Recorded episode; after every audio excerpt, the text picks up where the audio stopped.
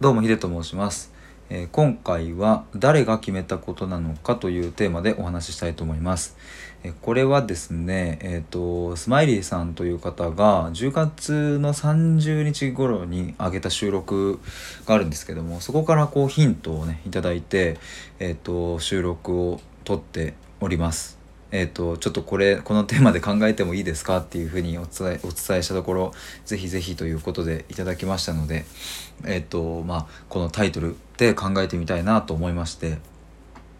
でまあ本題に入るんですけれどもうん例えば何か新しいことを始めるもそうだし、うんまあ、そもそも今やっていることとかうん、まあ、もっと細かい点で言えばうん、今日お昼ご飯をどこで食うのかとかだからそういう意思決定の連続が、まあ、あると思うんですけれども果たしてそれは自らが自分で決めたことなのかそれとも他人が決めたのかはたまた親からの刷り込みがあってそれによる意思決定なのかみたいな視点がむちゃくちゃ大事だなっていうのを思いまして、まあ、スマイリーさんがまさにおっしゃっていたところなんですけどもここは本当に僕もこのこうこう考えるのは超大事だなというふうに思いました。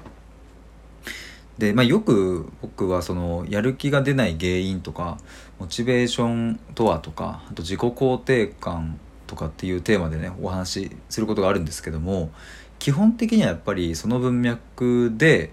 こういうお話は出てくるなっていう肌感覚がありますね。というのも、えっとまあ、くまで僕の感覚ですけれども、幼少期から自分で決めた決めて自分で行動するっていうことそしてそれが時にこううまくいったりいかなかったり、えするけれどもそこでまた次の意思決定を、うん自分でしていくっていうことを積み重ねていった場合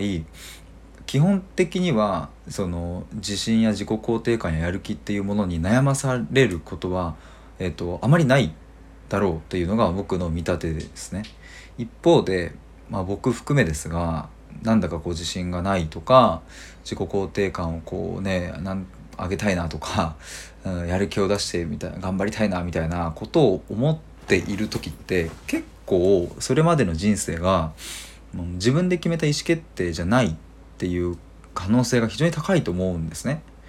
でやっぱり僕がどうしてもそこで、うん、感じるのはその親からの刷り込みっていうところここはスマイリーさんがおっしゃっていたところなんですけどもここがやっぱりどうしても大きくなってくるのかなっていうふうに思いました。うん、これもしかも刷り込まれてるっていうことすらも気づいていないっていうケースが非常に多いと思います。まあ簡単なところで言えば例えばそうだな宿題とかやりなさいってこう例えば怒られたりとかねすることってまあまあある人も多いと思うんですけども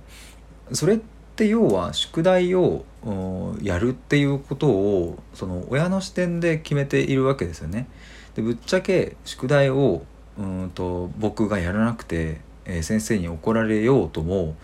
親の人生にはまあドライな言い方になりますけど関係がないわけですよね。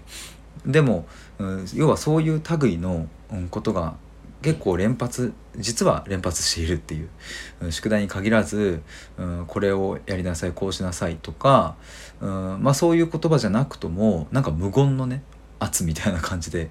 いやこうこういう風にしといた方が親は喜ぶのかなとか、うん、こっち本当はこっちやりたいんだけどやめとくかとか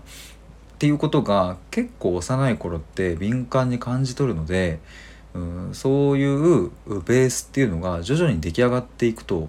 いうことがあると思います。でその土台が出来上がってしまうと大人になっても自分でこうどうするっていう話よりも例えば会社で言ったら上司だとか、まあ、友達との関係性でもね相手がどうしたいかとかっていう方に主眼を置いて決定していくことが当たり前になっていくっていうでもそれがまさか幼少期のそういう親からの刷り込みであるなんていうことはめったに振り返る機会はないのでそこはすっぽりと抜け落ちてしまって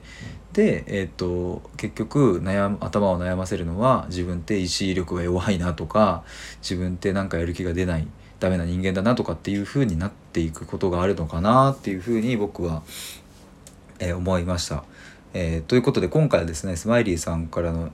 ヒントをいただいて、えーと、お話をしてみました。まあ、なんかあのこの類の、うんと、テーマはですね今後もいろいろとこう、まあ、話していくかなと思うんですけれどももしまた是非何か、えーと考えがある方ははいコメントとかで言っていただけると嬉しいです。ということで以上になります。